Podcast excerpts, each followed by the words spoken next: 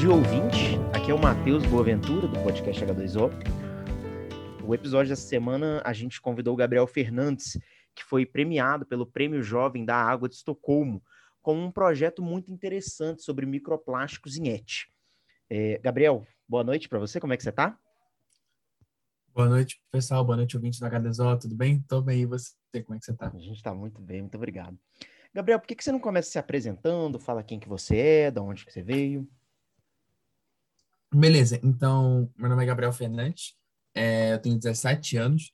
Eu sou nascido na cidade de Niterói, no Rio de Janeiro, mas faz quatro anos que eu moro aqui em Santa Catarina, na cidade de Itajaí. É, alguns fatos sobre mim, né? Eu sou uma pessoa que, como posso dizer, sou bem nerd. Eu sou muito nerd. É, muito nerd mesmo.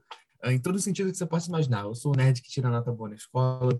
Eu sou o nerd que coleciona as coisas. É, nosso ouvinte não vão conseguir ver, né? Porque é um podcast. Mas caso... Já vou dar aqui uma, uma palhinha. Caso queira entrar no meu Instagram, o arroba.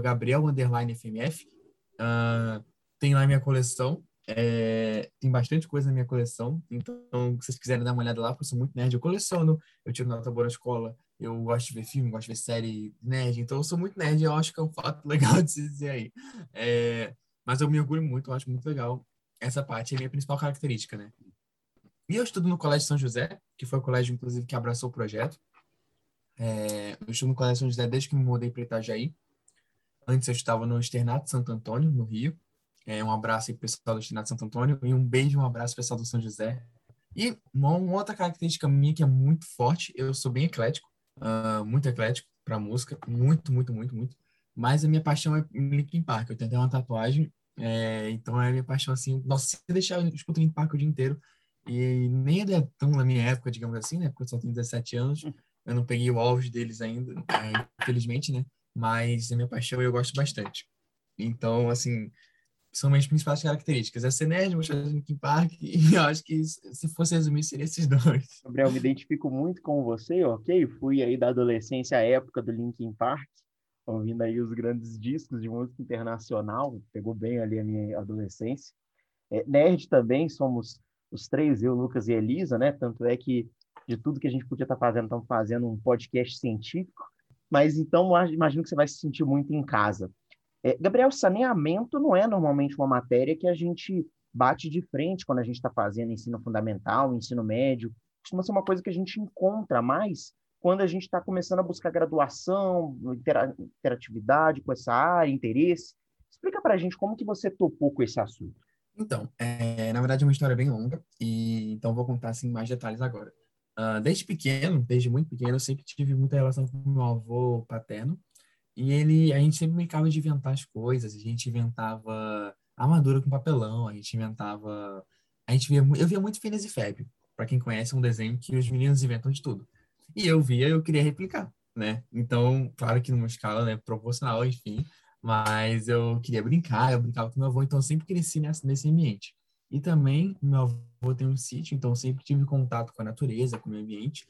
E desde, e, na verdade, minha família inteira é acadêmica, assim, literalmente, eu sou, eu, tipo, desde que eu nasci, eu tô no meio da academia com minha, com minha avó reitora, minha Dina diretora, minha mãe professora, um monte de tio professor. Então, eu sempre escutei muito, escutei muita coisa assim de educação e tal, mas nunca nessa área. O que aconteceu foi que em 2020, no meio da pandemia, em setembro, eu brinco até, né, que tem um vídeo no meu Instagram que eu falo exatamente sobre isso.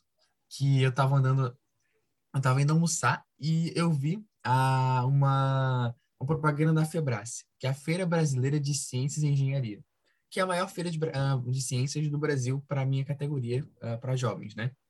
E eu vi, eu falei, cara, eu posso finalmente botar em prática tudo que eu aprendi com meu avô. Eu posso fazer ciência, eu gosto de robótica, eu gosto de engenharia. Então eu falei, cara, acho que vou fazer um projeto. Então aí eu comecei a pesquisar. Eu queria fazer na área sustentável. Uh, eu pesquisei vários temas. E eu cheguei uh, no tema do plástico. Mas a minha ideia inicial era fazer um, um barquinho para coletar plástico no oceano. Só que eu sou um aluno só para fazer um barco para o oceano inteiro, eu acho que é um pouquinho complicado, né? Então a gente começou a nichar o projeto. Uh, do plástico, a gente viu que a principal problemática do plástico atualmente é o microplástico, porque ele está em todo lugar. Então, a partir daí, a gente começou, ó, microplástico está em todo lugar. Onde ele está? Está na água tratada. Então, se ele está na água tratada, é porque alguma coisa ali não está funcionando direito, entendeu? Tem alguma coisa ali que deixa passar. Aí a gente foi ver estudos, a gente foi basear, não, não pode sim também tirar da cabeça, né? A gente foi ver, vimos vários estudos, estudos do Rio Grande do Sul, do, do Distrito Federal, de Portugal, que comprovavam que o microplástico ele passa pela ETA e chega nas nossas casas, né? A ETA é a Estação de Tratamento de Água, mas acho que nossos ouvintes não são mais técnicos, então talvez já, devem, já devem saber, né? Aí, aí eu falei, olha, se passa pela ETA e não existe nenhum filtro para ETA, vamos começar a desenvolver o primeiro filtro de microplástico para ETA. Então foi assim que começou. Aí, a partir daí, teve toda a parte de pesquisa, ler muito artigo sobre microplástico, sobre, sobre a ETA mesmo, a gente foi consultar uh, engenheiros, né? Porque, como você disse, não é minha área. Estou é, longe de ser um especialista na área de saneamento, uh, porque eu estou no ensino médio, né? Estou no segundo ano do ensino médio, nem no terceiro ano eu estou. Então, assim, eu comecei a... Eu fui curioso e comecei a pesquisar mais, mas foi assim que começou. E nesse processo eu entrei em contato com a minha professora Fernanda, que foi quem me orientou no projeto, ela é minha orientadora, e ela também me ajudou bastante nessa área, porque eu não, não eu, por mais que eu sempre, convivi, eu sempre convivi no meio acadêmico, eu nunca peguei, é, tipo, fiz um artigo, nunca tinha feito um artigo até então, nunca tinha, não sabia como pesquisar. Então, ela que me deu esse direcionamento. Olha, você pesquisa aqui, você referencia dessa forma aqui, você escreve dessa forma aqui. Então, foi mais ou menos assim que aconteceu o processo. Legal. É, e tentando, tentando entender um pouco mais esse processo, tenho certeza que foi muito difícil, o Prêmio Nacional de Estocolmo, você emitiu ele e quais que eram as regras, o projeto em si, como que foi emitir, quanto tempo que demorou para você fazer? Você consegue dar uma explicada para a gente de o que, que você consegue abrir sobre o projeto e o que, que você consegue falar sobre o processo que foi fazer um projeto científico estando ainda no nível de ensino médio? Então, né, uh, primeiro eu me inscrevi para a Febrace, uh, que foi a que eu vi a propaganda, a Febrace não tem nenhuma conexão com o Prêmio Jovem da Água de Estocolmo. É, o que aconteceu foi que eu me inscrevi para a Febrace. Uh, no processo da Febrace, entrei em contato com várias, uh, várias pessoas assim, ao meu redor que são da área de saneamento básico, inclusive um primo meu, uh, o Alan. Então, assim, é, eu comecei a... Eu participei da Febrace, a gente ficou em terceiro lugar na categoria engenharia. Fomos o projeto destaque de Santa Catarina e ficamos em décimo lugar na votação popular, com mais de 350 projetos, eu acho. Então, foi bastante coisa. A gente já já estava muito feliz. Acabou a febrada, já estava feliz demais. Aí eu estava começando a, a, processar ainda o que tinha acontecido quando, é, com uma viagem marcada para o Rio, uh, eu recebo uma mensagem do meu primo Alain. Ele fala, olha, se inscreve nessa feira aí. Aí era o prêmio Jovem da Água de Estocolmo. Eu fui olhar o site, faltavam quatro dias para fechar o edital. E eu já tinha um projeto pronto, que era o, projeto que eu concorri para a Febrace. Mas tinha que adaptar o artigo, a gente nesse meio tempo de Febrace, Prêmio Jovem da Água Estocolmo, saíram mais, uh, mais reportagens, mais estudos, então a gente foi adicionando, a gente incrementou bastante o artigo nesse meio tempo, tudo em quatro dias, a gente conseguiu enviar no talo o projeto. Aí a gente viu o Prêmio Jovem da Água Estocolmo o projeto, e aí, a partir daí, a gente, quando a gente enviou, eu já estava assim, e aí eu, foi muito engraçado, porque eu enviei, e depois que eu enviei, que eu fui olhar com calma os outros projetos do ano passado. E, cara, eram muito técnicos, muito técnicos. Eu pensei, cara, será que o meu tá nesse nível assim de, de ser técnico? Porque, porque assim, eram nomes de projetos que eu nem sabia o que estavam falando, assim, era uma coisa muito complexa. Então eu falei, nossa, eu não sei se meu projeto vai passar, não. E passou para a final. Passou para a final do Prêmio Jovem da Água de Estocolmo no Brasil. E eu falei, cara, agora que a gente está aqui, a gente tem uma chance. Aí eu comecei a me dedicar, me dedicar, tive a banca de avaliação, estudei bastante para a banca Passei, ganhamos o prêmio Jovem d'Água de Estocolmo no Brasil e para mim já estava ótimo, já estava realizado. Nossa, já estava muito feliz. Porque quem tinha ficado em terceiro lugar na, no, na, engenharia da, no, na categoria Engenharia da Febrace, para mim já tinha sido incrível ficar em terceiro lugar no Brasil inteiro. Imagina agora ganhar um prêmio, um prêmio de ciências do Brasil. Então, eu estava muito feliz. Aí a gente foi para o exterior, uh, entre aspas, né? A gente, na verdade, foi online por causa da pandemia, infelizmente. Mas fomos para o Prêmio Jovem da Água Internacional. Aí, a partir daí, sim, nós começamos, nós tivemos duas bancas, nós tivemos uma banca, na verdade, porque o Prêmio Jovem da Água de Estocolmo ele é dividido em três categorias.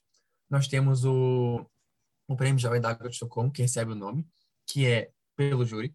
Nós temos o Certificado de Excelência, que também é pelo júri, e o prêmio e o People Choice Awards, que é a clássica votação popular, que foi o que eu ganhei, que aí é a votação popular, como o nome diz, né? Então tem três prêmios dentro do Prêmio Jovem da Água de Estocolmo os três são independentes, né? Mas ainda assim são no mesmo prêmio. E aí, aí eu comecei uma mobilização incrível nas minhas, nas minhas redes sociais, que não são tão grandes. Eu tenho, assim, comparado às outras pessoas, eu nem tenho tantos seguidores assim. mas eu comecei a mobilizar, comecei a mandar, nossa, mandei para todo mundo do WhatsApp, todo mundo, todos os grupos, você, grupos assim, ó, que você, sabe aquele grupo que você nem sabia que existia? Eu mandei para esse grupo, todos os grupos. E mandei para aí mandei para vários contatos, mandei no Instagram para vários contatos, divulguei muito e a gente conseguiu, a gente ganhou o prêmio Jovem da Stockholm na categoria Votação Popular. E aí estourou, eu fiquei muito feliz, vieram outras parcerias, mas agora, antes de falar sobre isso, sobre o, as parcerias e o futuro do projeto, eu acho legal explicar um pouquinho do projeto.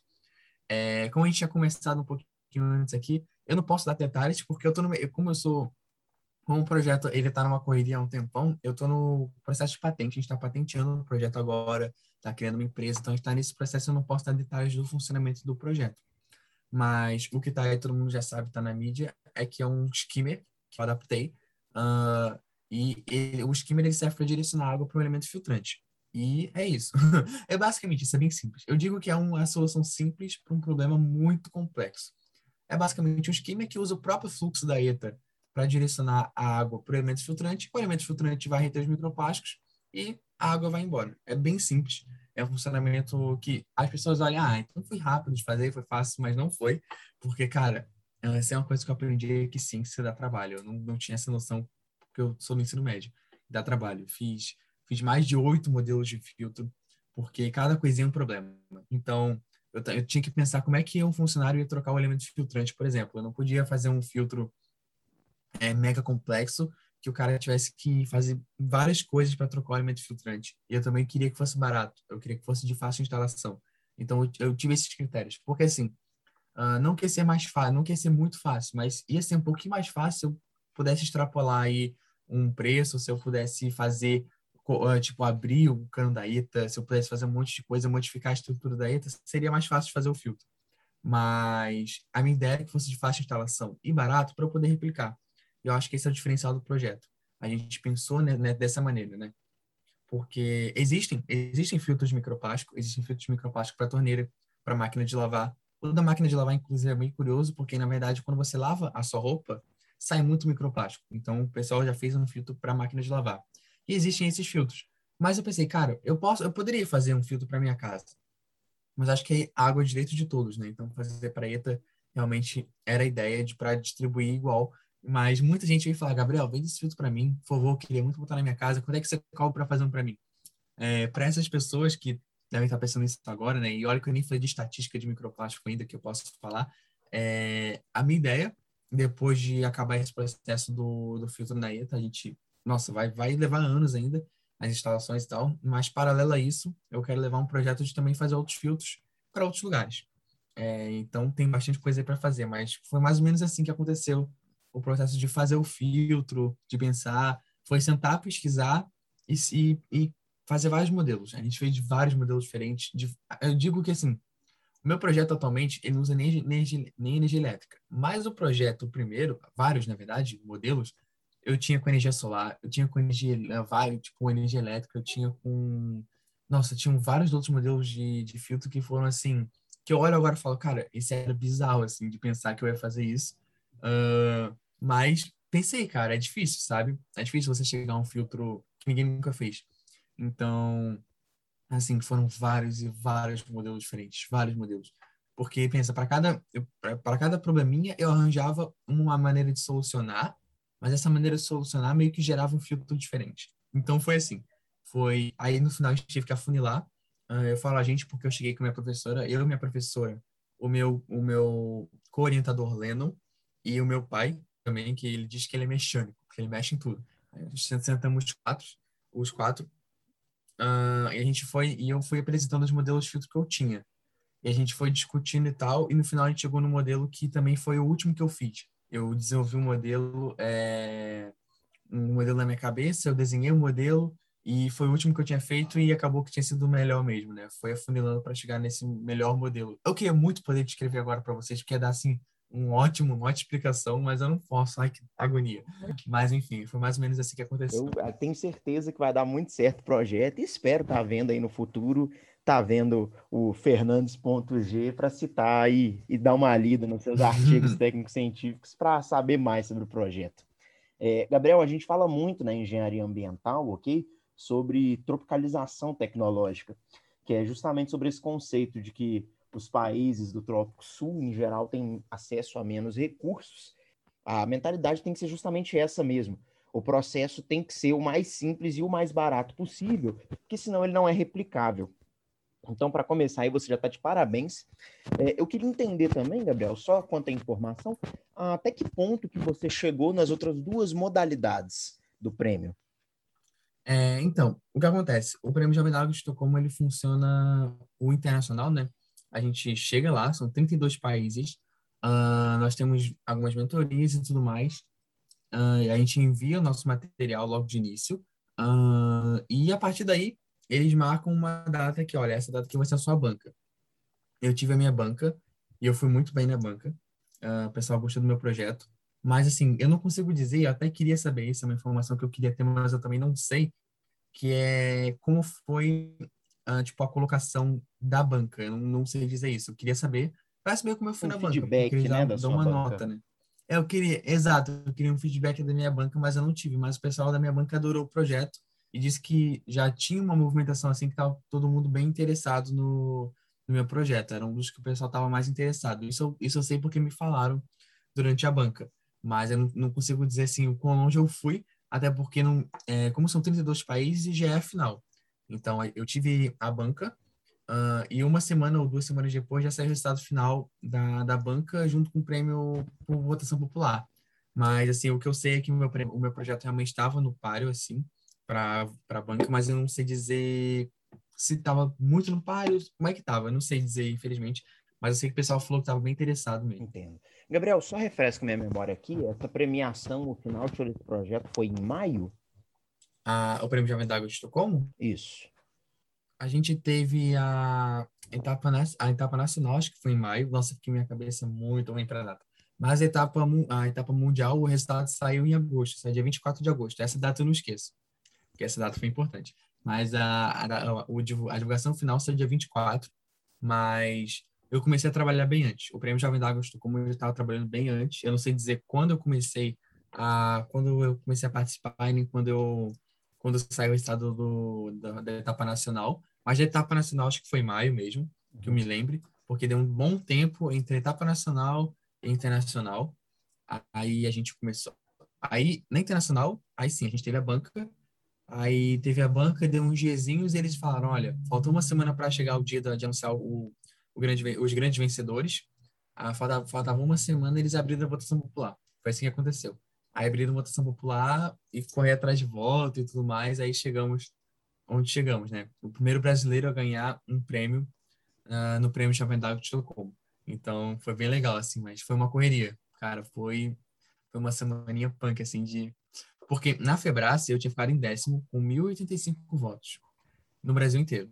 Só que assim, a Febrace é, tinha uma peculiaridade, né? Porque eu representava só o meu projeto. Eu não representava nem Santa Catarina, nem a minha cidade, representava só o meu projeto. Agora representava pelo menos o Brasil todo. Então eu já tinha essa expectativa de que eu ia conseguir mais votos, porque não tinha concorrência no Brasil. Uhum. Mas mesmo assim, me surpreendeu bastante o engajamento que teve. Porque eu, eu me tornei o criador de várias correntinhas de WhatsApp, sem querer. É, eu recebi muito feedback, muito feedback de gente falando: olha, eu recebi essa mensagem aqui conhecidos meus que eu mandei o projeto e eles receberam depois uma outra correntinha uh, com a minha mensagem. Então, o pessoal, assim, teve uma divulgação bizarra, bizarra. Assim, fiquei muito feliz. Pessoas que me chamavam no Instagram, olha, recebi seu projeto no WhatsApp, eu falo, nem sei quem é você, mas fico feliz que você tenha recebido. Significa que foi longe, entendeu? Então, foi muito louco, foi muito louco, assim, eu fiquei bem feliz, eu não imaginava que ia ser tanto assim, uh, porque é difícil divulgar ciência no Brasil, né, a gente sabe, e, cara, é, eu tive que aprender muita coisa, não só de ciência, mas também até de marketing um pouquinho, né? Tipo, fazer TikTok. Eu nem sabia fazer TikTok. Minha irmã que deu umas aulas aqui para mim para tipo, para eu conseguir fazer um TikTok para divulgar o projeto. Então, você falar no meu perfil do Instagram, tem umas dancinhas minhas, tem uns videozinhos com imagens que eu conto um pouquinho a história do projeto, bem resumidinho, mas tem, porque eu tive que aprender a divulgar o projeto, então foi bem louco, assim.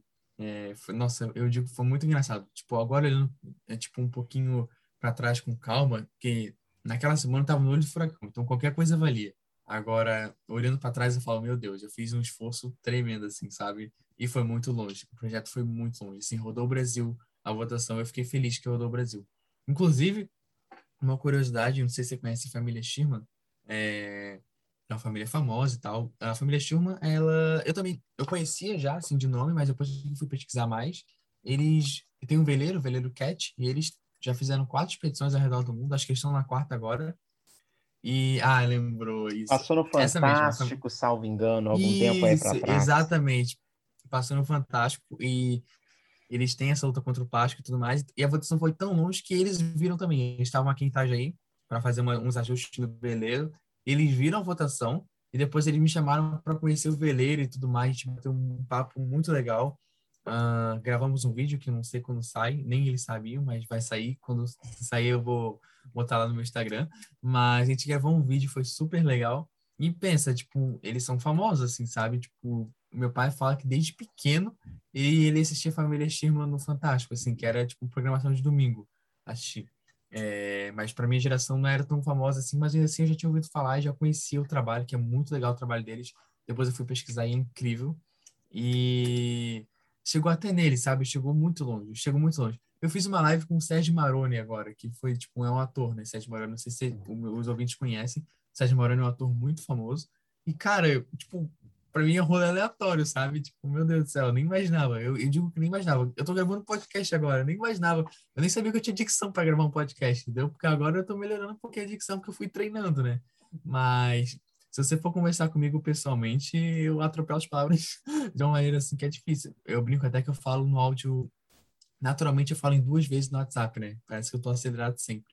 Mas foi muito louco. Foi muito louco o processo do projeto, a divulgação que teve, é, a gente foi muito longe, foi muito longe mesmo. Gabriel, é, muito legal. É, falando um pouco mais do seu projeto, eu queria entender, entre objetivos e importância do seu projeto, é, você consegue explicar o que são microplásticos e por que, que é importante a gente estar tá buscando filtrar eles? É, qual é a importância da gente se preocupar com microplásticos na água? Então, microplásticos, como o próprio nome diz, são plásticos pequenos. Eles são menores que 5 milímetros é, eles podem ser gerados de várias formas. Uh, a principal delas, e a, e a que a gente tem mais culpa de, de acontecer, é o intemperismo. O que acontece? Você joga uma garrafa fora em qualquer lugar. Vai pegar, essa garrafa ela vai pegar chuva, ela vai pegar sol, ela vai pegar vento. E a gente sabe muito bem que o plástico ele não some. O plástico ele tem um tempo de decomposição bizarro, então ele não some. Ele só vira pedaços menores. Então aquela garrafinha que era uma unidade de plástico, ela vai virando milhares, de plásticos menores. Então, microplástico. Isso é o intemperismo, é um dos processos que acontece. O outro, que é bem comum também, é o derramamento de pellets no oceano. Pellets, para quem não sabe, é uma bolinha branca, bem pequenininha, uma esferinha branca, que é usada como matéria-prima na indústria. Então, acontece muito de um cargueiro deixar um contenente de pellet cair no oceano. E, cara, eu recomendo aí para os nossos ouvintes, quando forem para a praia, uh, se você mexer na areia, você vai achar vários pellets. Assim, quando eu fui gravar meu vídeo para o YouTube, uh, eu infelizmente não posso mais disponibilizar esse vídeo, mas eu cheguei na praia e minha professora falou assim: Olha, vamos catar pellets. Eu falei, cara, eu vou ficar aqui uma hora para procurar pellets. Foi em cinco minutos. Em cinco minutos a gente achou, tipo, cinco pellets. E, tipo assim, a praia nem é tão grande aqui. A gente só foi fazendo assim na areia e achou. E, sem peneira, sem nada. Se a gente fizesse com peneira e ficasse lá um dia inteiro, a gente ia achar muito mais. Então, realmente é perigoso.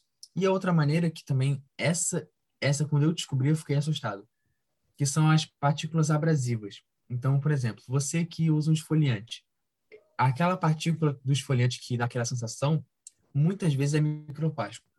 Atualmente é proibido você comercializar esse tipo de produto, mas acontece muito. Você acha no, no mercado, você acha na, na farmácia, e é bem comum que sabonete, esfoliantes, tudo isso use microplástico, até mesmo no creme dental. Então, é bem comum. Essas são as principais origens do microplástico. E por que, que a gente deve se preocupar com essa partícula? Bem, ela é praticamente onipresente no meio ambiente. Então, ela está no ar. Ela está no ar. Pensa, você respira microplástico. Ela está na água tratada. Ela está em todo lugar. E a gente consome muito microplástico, muito mesmo. Um dado que eu acho mais absurdo é, em uma semana, a gente ingere a quantidade de microplástico equivalente a um cartão de crédito. Aí um mês, um bloquinho de Lego. E em um ano, um capacete de bombeiro. Pensa. Em um ano, você ingere a quantidade de microplástico de um capacete de bombeiro. Cara, é muita coisa. É absurdo pensar isso. E é mais absurdo ainda pensar que o microplástico é igual um cavalo de Troia. porque ele adsorve substâncias tóxicas. Então, por exemplo, você está lá bebendo sua água. Aí vem o cavalo de Troia, que é o microplástico. Beleza, você está bebendo microplástico. Mas junto com o microplástico pode ter, pode ter um metal pesado, pode ter algo nesse sentido, sabe? Pode ter um, um, uma substância tóxica. Então, eu não me surpreenderia se no, no futuro a gente descobrisse doenças relacionadas a microplástico. Porque o microplástico é uma partícula que está sendo estudada agora. Os estudos sobre microplástico estão começando mais agora, é, é mais resistente. Então, a gente não tem estudos, por exemplo, no corpo humano sobre danos que causa. Mas a gente já sabe que tem na paciente humana, tem nos tecidos humanos, que tem nos órgãos humanos, nas fezes, no sangue, no pulmão. Então, cara, pensa, é em todo lugar. O microplástico já está dentro de nós. Só que a gente ainda não descobriu se vai causar algum problema no futuro ou se já causa. Então, é algo que a gente tem que ficar atento, porque a quantidade de microplástico que a gente consome é, um dia pode causar problema para a gente. Então, é por isso que a gente tem que filtrar na água, uh, parar de jogar plástico no oceano, parar de jogar plástico em todo lugar, evitar usar plástico, principalmente aqueles que você descarta. Dá preferência para aquele plástico que é reutilizável, que você vai utilizar a vida inteira, aquele, aquele copo uh, de plástico. Então, pegam, sempre tente comprar coisas que você vai poder usar muito tempo. Não, não, não compra aquele copinho descartável que você toma uma aguinha e joga fora. Todo dia você toma uma aguinha e joga fora.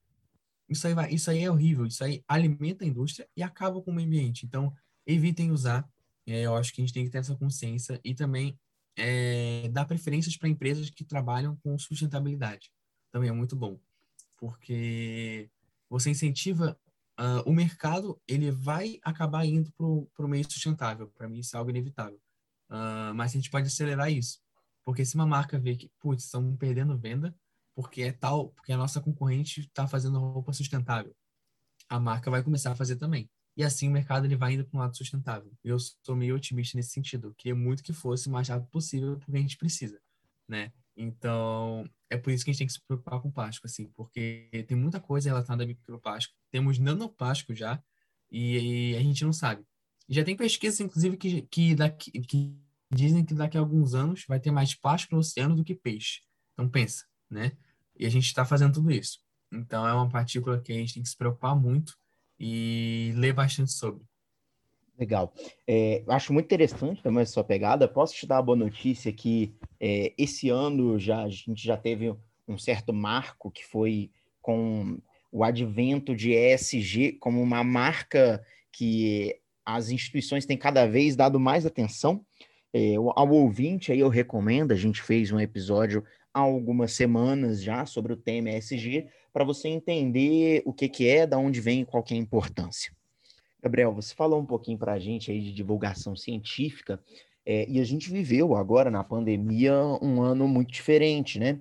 A gente teve algumas personalidades que cresceram muito na época, o Atila principalmente foi um nome que cresceu muito, se tornou popular. A gente teve até uma certa que uma criação de uma personalidade, é, por assim dizer. Eu queria entender um pouco, assim, você se vê em algum ponto como um potencial divulgador científico? Você tem interesse nessa área? Você gostaria de levar um pouco mais à frente esse potencial de estar levando ciência para um lado de divulgação? Até porque você já falou aí do seu Instagram e que você conseguiu espalhar por grupo de WhatsApp. Qual é a sua visão disso tudo? Então, é eu já tinha, na verdade, eu tinha alguns vídeos do, no YouTube na época. Eu tive que fazer vídeos para o YouTube da, do meu projeto para as duas feiras, mas eu tive que, mas eu só mandei para eles. Eu, eu privei o vídeo porque não pode mais causa da patente. Mas a ideia do vídeo, eu não posso mostrar, mas a ideia do vídeo eu fiz com vários memes, eu fiz numa linguagem que eu gosto de assistir. Então, o que eu recebi muitos elogios, eu acho que foi meu diferencial, principalmente no Prêmio Jovem d'Água de Estocolmo no Brasil, porque me falaram isso é, foi a maneira com que eu lidei com o projeto. Porque se eu chego para alguém na rua e falo sobre microplástico, a pessoa vai falar, ah, sei nem que é isso, deve ser besteira. Mas é saber explicar. Então, como eu sou jovem, e eu consigo falar com, tipo, eu consigo explicar para os meus colegas de classe o que é microplástico. Eu consigo falar na linguagem deles. Eu consigo fazer eles assistirem um vídeo de seis minutos, que ainda assim é um vídeo curto, mas para minha geração, se os seis minutos forem chatos, eles não vão conseguir passar dos 30 segundos. Então, eu consigo fazer eles assistirem esse vídeo. Então, eu consigo engajar. Eu, meu objetivo realmente, além do projeto, assim, o objetivo pessoal mesmo, uh, botando de fora o projeto, é crescer minha conta no Instagram, uh, não por simplesmente ter seguidores, mas para divulgar ciência. porque eu quero, eu acho que eu consigo uh, me comunicar bem com jovens assim da minha idade e eu acho que é necessário a gente divulgar a ciência para o pessoal que não curte tanto ou que não é tão engajado na causa. Eu acho que realmente é um objetivo meu. Eu quero continuar divulgando, quero engajar meu Instagram cada vez mais, quero divulgar cada vez mais ciência, uh, ah, para a gente é, divulgar esse tema, sabe? Não só o tema do microplástico, mas vários temas importantes que surgem, que até eu posso não saber muito, mas eu vou dar uma lida, eu vou pesquisar bastante para poder divulgar numa linguagem que as pessoas vão se interessar, sabe? Porque a gente fala muito que eu cresci no meio acadêmico, então eu sei que às vezes a pessoa da academia ela não fala tão bem contra, contra, para o grande público. Então acontece muito isso, tipo, um cara lá tem PhD, o cara é, nossa, o cara é o brabo da área dele, ele é o melhor, ele é referência mundial. Ele vai falar para alguém na rua, a pessoa não entende nada. Então isso não adianta, porque a essência fica muito como algo, é, assim, utópico, fica algo, cara, ciência, eu, eu, tipo, eu nunca vi um cientista na minha vida, mas você vê vários cientistas em todos os lugares, só que você não sabe que são cientistas, porque para você, cientistas são só pessoas que estão no laboratório fazendo coisas que você não entende. Então, acho que é preciso a gente explicar para essas pessoas numa linguagem mais tranquila, porque eu posso me considerar um cientista, porque eu tra trabalhei com ciência, entendeu? E eu sou tô no ensino médio, e eu acho que as pessoas precisam realmente é, conhecer mais sobre ciência, e realmente é um objetivo meu. Eu quero divulgar ciência, eu quero levar longe minha conta no Instagram, uh, aprender a fazer TikTok, porque eu não sei direito, mas aprender a fazer videozinho, aprender a divulgar para levar uma linguagem nova, sabe? Porque eu acho que é preciso mesmo. Como você falou, o Atila. Cara, o Atila eu assisti ele há muito tempo, há muito tempo, no Nerdologia. Sempre assisti, gostei muito, gosto muito do Atila. E quando ele começou a bombar, eu fiquei feliz. Eu falei, cara, olha aí, o cara sempre assisti ele. E ele tá, ele tá bombando exatamente pela linguagem dele. Uma linguagem simples, que não é só acadêmica, ele explica bem, ele, explica, ele é especialista no assunto, mas ainda assim ele consegue explicar de uma maneira que qualquer um entende. Eu acho que isso é o diferencial dele. E quem sabe um dia, se eu pudesse ser 25% do que ele é, eu já ficaria feliz. Gabriel, muito legal essa sua visão sobre influencer científico, né, nas redes. Acho que é, acho que é sim um tema de extrema importância. Só que não só pegando por esse lado, sabendo que você já é, pelas suas próprias palavras e concordo completamente, um jovem cientista, queria saber quais são os seus próximos passos. O que, que você pretende fazer daqui para frente? Você já pensa em um curso superior? O que, que você quer fazer? Vai correr atrás de uma federal? Pretende voltar para o Rio, como uma UFRJ? Pretende ficar aí no Sul, na UFC? Ou na Universidade do Rio Grande do Sul? O que, que você pretende fazer de, agora para frente? Então, é, há um ano atrás, a minha vida era muito diferente do que é hoje. Eu nunca imaginaria se me falasse há um ano atrás. No meio da pandemia. Ah, aliás, o projeto daqui a pouco vai fazer um ano, porque eu comecei em setembro. Mas se me falasse há um ano atrás, no meio da pandemia, que olha, daqui a um ano você vai estar dando uma entrevista para um podcast, porque você ganhou um prêmio internacional de ciências. Eu falar, mano, nada a ver, tipo. Então mudou muito. Minha vida mudou muito. E eu sei o que eu quero para o futuro, mas eu não sei uh, se vai mudar, do, pode mudar do nada minha vida pode dar outra, outra virada e eu daqui a pouco tenho que mudar totalmente. Mas atualmente meu principal sonho é ver o filtro instalado em várias etas. A gente está trabalhando nisso. A gente está confeccionando o filtro para a escala industrial.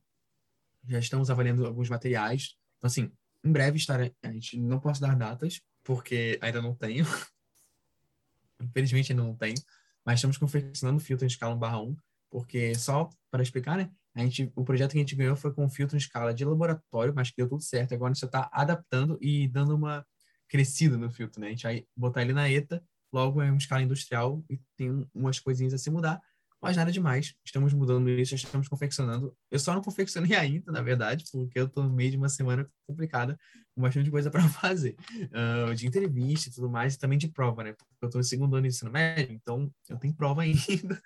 então foi com. E, ironicamente, foi um dos principais obstáculos que eu estou enfrentando aí para conseguir botar em prática o filtro foi o fato de eu estar no meio da semana de provas, né? Mas, e junto com a semana de provas, caiu junto com, a, com o resultado final do projeto e com um monte de gente entrando em contato comigo, né? Enfim, sobre o futuro, né? Vamos voltar. Uh, eu tenho uma vontade realmente muito grande de instalar o filtro em vários lugares. Como eu falei, eu tenho vontade de desenvolver outros filtros para microplástico, uh, usando a mesma base, usando o mesmo conceito de filtração que a gente está usando agora nesse filtro. Usar para filtrar em casa, em apartamento, em, barco. A, a, família Sherman falou comigo que seria muito legal botar em barco. É, eu quero continuar esse estudo aqui no, uh, sobre microplástico. É, com certeza eu vou continuar. E sobre a universidade, eu, uh, eu quero fazer engenharia mecatrônica. Sempre gostei. Uh, mas eu gostaria muito de fazer engenharia mecatrônica é, num lado mais sustentável. Tipo, eu vou fazer a faculdade, óbvio, mas eu gostaria de levar projetos um pouco mais sustentáveis. Eu acho que é uma área que eu sempre gostei, bem antes do projeto, sempre pensei nisso. Uh, mas ficava assim, mais em pensamento, eu falava, olha, eu posso usar material reciclável para fazer projeto e tal. Como, por exemplo, as Olimpíadas, que fizeram as medalhas com material de, de componentes né, eletrônicos usados, de celulares e tal. Eu achei incrível isso quando descobri. Aliás, as Olimpíadas foram muito sustentáveis, né? As Olimpíadas de Tóquio. Uh, então, a minha ideia é essa, é crescer no meio acadêmico com projetos sustentáveis, assim como esse, e não necessariamente só focar na sustentabilidade. Então, por exemplo, eu posso desenvolver, sei lá, um robô, e esse robô tem 90% do material reciclável, por exemplo. É, é uma das coisas que eu gostaria de desenvolver quando eu crescesse. E sobre uma universidade específica, olha, eu não tenho, mas eu confesso que eu tenho uma dos sonhos, assim, que eu faria, assim, com certeza, que é a UBC, que é uma universidade do Canadá, porque o que acontece? Eu fiz intercâmbio no Canadá em janeiro de 2020. Eu brinco que eu peguei duas vezes o início da pandemia. Eu peguei o início da pandemia no Canadá e eu peguei o início da pandemia aqui no Brasil. Uh, eu fiquei três semanas no Canadá e lá eu descobri o ABC. Cara, eu me apaixonei pelo ABC, cara. A universidade é incrível, mas não é só ela, assim, sabe? Tipo, atualmente eu não sei o que vai ser da minha vida sobre universidade, vou ser bem sincero para você, porque eu tô tá numa doideira. Então, se o, o projeto crescer muito a ponto de sair do Brasil, pode ser que eu tenha que realmente sair do Brasil para dar conta lá, fora. Se o projeto ficar muito aqui dentro, eu vou precisar ficar aqui no Brasil por mais um tempo. Pode, pode acabar que eu não vou nem ter tempo de fazer a universidade tão cedo, vou ter que fazer, né, enfim, porque hoje em dia também o mercado de trabalho, mais que eu queira muito fazer uma universidade, acaba que eu posso me manter um pouquinho até sem fazer uma universidade, ainda mais agora com o meu projeto que é praticamente autônomo, assim, é um empreender mesmo, né? Mas a minha ideia realmente, assim, de sonho era fazer uh, na UBC e eu gosto muito da UFSC aqui em Santa Catarina também. É muito bem falada, só que é, mudando um pouquinho de assunto, né? A UFSC é um pouquinho mais difícil de entrar porque tem vestibular e tudo mais, e como eu estou numa fase da minha vida que eu estou investindo muito tempo no projeto, para estudar para vestibular, eu sei que tem que ter uma vida assim só para vestibular. E no momento nem consigo fazer isso, porque eu, estudo, eu tenho aula de manhã, e eu trabalho à tarde, e à noite tenho que lidar com o projeto. Então, eu tenho meu dia inteiro ocupado não conseguiria uh, entrar com uma, com um projeto assim de passar para uma universidade muito grande assim ia ser um pouquinho difícil. Eu posso fazer o vestibular mas eu não consigo estudar só para vestibular porque a gente sabe muito bem que para entrar em universidade pública tem que ralar bastante. Então uh, o bom é que eu estou vendo no Brasil crescer bastante essa mudando um pouquinho de assunto né? Uh, essa coisa de selecionar as pessoas por nota. E eu sou uma pessoa que como eu falei eu sou muito nerd então tenho muitas notas boas. Uh, que lá fora isso é uma coisa que me atrai para fazer faculdade fora é o fato deles olharem minhas notas. E agora no Brasil, com a pandemia e a, e a, e a inviabilidade de fazer vestibular, os processos seletivos estão se tornando cada vez mais comuns. Então, você, as pessoas finalmente estão olhando sua nota, e o que me deixa feliz, sabe? Porque eu trabalhei minha vida inteira na minha nota, e antes eu só fazia vestibular, e agora as pessoas vão olhar minha nota. Então, talvez isso ajude, por exemplo, a fazer na UFSC aqui em Santa Catarina. Mas, é, com certeza, meu futuro, assim... Mas, atualmente, antes, há um ano atrás, meu, meu projeto de vida era ir para o Canadá fazer universidade, para fazer na UBC, porque eu me apaixonei pela universidade de lá. Mas agora, meu principal foco é levar o projeto para frente e instalar em todo lugar que eu possa instalar, em todas as letras do, do Brasil ou no mundo, não sei. Levar, levar longe. A minha ideia atualmente é o projeto. O meu foco na minha vida agora é o projeto para levar ele longe e desenvolver outros filtros também. Então, mas tem muita coisa para vir por aí. Então, por isso que eu recomendo que o pessoal siga lá no meu Instagram para acompanhar esses próximos passos. Legal, Gabriel. Acho que você é jovem e eu acho que o momento de manter várias portas abertas e querer sonhar com várias possibilidades é agora mesmo. É, Gabriel, eu agradeço muito a sua presença, ok? A gente chega aqui ao final do escopo do nosso episódio. Tenho certeza que o ouvinte se encantou tanto com o seu projeto, que sua personalidade quanto eu. eu gostei muito de participar desse projeto com você. E queria abrir agora esse momento, Gabriel, para dar espaço para sua mensagem final. Então, é, minha mensagem final é acreditem, tipo, é, é, né, é, bem clichê, mas acreditem. É, eu estava no meio da pandemia no passado, uh, foi um ano bem difícil para mim, eu perdi, perdi minha avó no passado, em maio, E, assim, foi bem difícil o ano. E em setembro eu descobri a Febrace e eu acreditei, cara. Eu acreditei que fosse melhorar a minha vida, é, mesmo com, assim, muitas tentativas e erros, muitos erros, muita dificuldade no começo de entender como tudo funcionava. Uh, muita coisa, né? Porque quem ficou ano passado online sabe como é ficar online do nada e ter bastante coisa para fazer. E ainda no meio disso tudo lidar com um projeto, fazer seu primeiro artigo científico no meio da pandemia, sem poder encontrar o seu orientador, sem poder fazer nada. Então foi, foi bem complicado, mas eu acreditei. Eu acreditei que ia dar fruto. E esse ano eu tô colhendo os frutos que eu plantei ano passado. No meio de muita dificuldade, eu plantei, uh, plantei uma sementinha, que foi o projeto. E eu acreditei, eu, eu investi meu tempo, investi todos os meus esforços, dormi tarde, acordei cedo para chegar onde eu tô hoje. Que eu não imaginava que eu ia chegar tão longe assim, mas Agora que eu já, agora que eu já tô aqui, eu quero ir na frente. Então, estou continuando acreditando no projeto e acreditar e se esforçar também. Porque no começo a gente, a gente vai muito empolgado, começa, pá, tô muito empolgado, aí depois começa a ficar lento e você começa a dar aquela desanimada, mas você não pode desanimar, você tem que continuar. E isso é uma, é uma, assim, acho que é uma mentalidade importante, você sempre continuar. Porque começar é fácil, o negócio é manter. Então, por exemplo, agora uh, eu tô tentando manter o meu, o, o meu nível de dedicação ao projeto para conseguir levar para frente. Porque eu poderia simplesmente falar: olha, ganhei bastante coisa, participei de, de várias entrevistas, participei de um podcast, tô legal, vou parar por aqui, mas eu quero continuar. Então, acho que a gente tem que se esforçar e sempre continuar, sabe? É, não desistir, não importa que aconteça, assim. É meio clichê, mas é uma, mas é uma mentalidade que eu gosto bastante. Eu digo que eu sou é, muito teimoso. Isso é bom e é ruim, porque às vezes eu sou teimoso no lado negativo, mas também quando eu agarro uma ideia na minha cabeça para tirar a minha vontade de fazer é difícil. É, o pessoal que é nerd aí, eu sou tipo Naruto, tá ligado? Que falou que ia virar Hokage e ficou ali um tempo até virar Hokage. Então eu sou eu sou assim criado na escola dele, digamos assim. Então acho que é se esforçar e ir atrás, porque nem sempre vai ter tempo. Eu, por exemplo, hoje em dia, é, ano passado eu estava numa, época diferente da minha vida. Agora eu estou trabalhando, que eu comecei a trabalhar esse ano, eu estou estudando no segundo, eu tô no segundo ano do médio, que já é puxado, e eu estou levando o projeto. Eu tenho tempo para fazer tudo isso? Não, mas eu tenho que arranjar tempo. Então, é, é isso, é, é, tipo correr atrás, se esforçar, porque vale a pena. Depois você vai colher os frutos lá na frente e vale a pena. Mesmo você sendo jovem, mesmo você tendo vários problemas, dá para fazer. Eu sou, cara, eu tenho 17 anos, eu estou muito longe. Eu sei que eu tenho essa, eu tenho essa, porque eu não imaginava que eu ia chegar aqui. Então eu cheguei, eu tô, caramba, eu cheguei aqui, uh, e agora, como é que faz, né? e é continuar, é continuar sempre. Então, essa é a minha mensagem final. E agradecer pela oportunidade. Incrível estar aqui, incrível esse papo de hoje. Se me deixar, eu falo muito, então se me deixar, eu vou trocando de assunto e vou falo a vida inteira. Eu gosto bastante de falar, né? Você deve ter percebido isso. Mas agradecer pela oportunidade, que foi muito legal, foi muito legal mesmo. E fala para o pessoal seguir minhas redes sociais, que é Gabriel, underline FMF, arroba Gabriel, tracinho FMF. Que lá eu vou estar postando, eu vou postar bastante sobre o projeto, Vou postar sobre uh, futuras parcerias, futuros é, outros projetos também.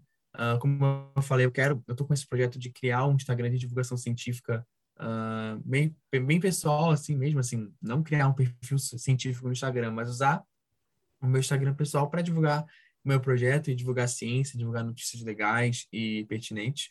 Então, me segue lá para dar uma força e obrigado pela oportunidade. Isso, Gabriel. A gente que agradece pela sua simpatia e pelo tempo que você disponibilizou para a gente. É isso aí, ouvinte. Esse foi nosso episódio com o Gabriel Fernandes. A gente agradece muito a você que ficou até aqui ouvindo a gente. Desejamos a você uma boa noite.